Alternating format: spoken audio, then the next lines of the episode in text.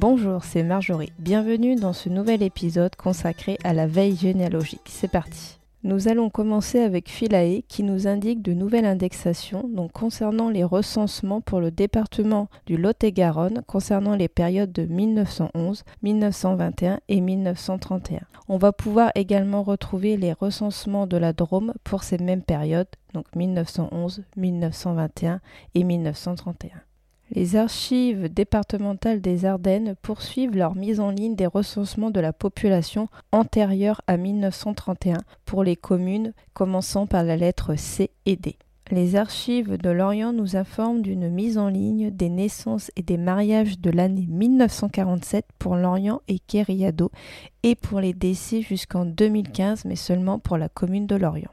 Sur le site des archives départementales des Hauts-de-Seine, vous allez pouvoir retrouver les matrices et états de cession cadastraux. Attention, pour le moment, cela concerne que certaines communes. Je vous mettrai le lien dans la description.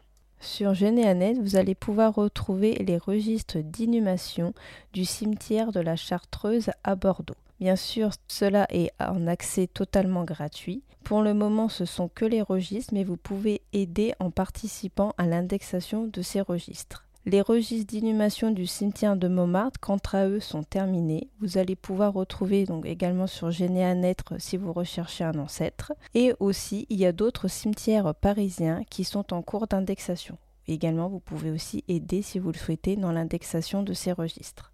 Je vous précise que pour les cimetières parisiens qui sont en cours d'indexation actuellement sur Généanet, vous avez le cimetière du Montparnasse qui est situé dans le 14e arrondissement de Paris et le cimetière du Père-Lachaise. Sur le site du Musée national des douanes, vous pouvez dorénavant faire une recherche dans la base patronymique. Donc à ce jour, la base répertorie plus de 100 000 noms d'agents des douanes, des brigades et des bureaux qui ont été en poste de la période du XVIIIe siècle au XXe siècle dans différentes directions de France. L'ensemble de ces registres n'a actuellement pas été encore totalement dépouillé, mais pour préparer vos recherches dans les registres, notamment pour ceux qui n'ont pas été numérisés, un inventaire des fonds a été mis en ligne sur Calameo qui précise les codes de chacun d'entre eux. France Archives nous informe que euh, la médiathèque du patrimoine et de la photographie a mis en ligne le fonds Eugène Viollet-le-Duc. Ainsi, vous pouvez y découvrir plus de 6100 plans et dessins qui ont été numérisés des édifices qui ont été sauvegardés par cet architecte. Je vous mettrai le lien dans la description. Je vous remercie pour votre écoute. N'hésitez pas à me faire part de vos commentaires euh, sur ma chaîne YouTube.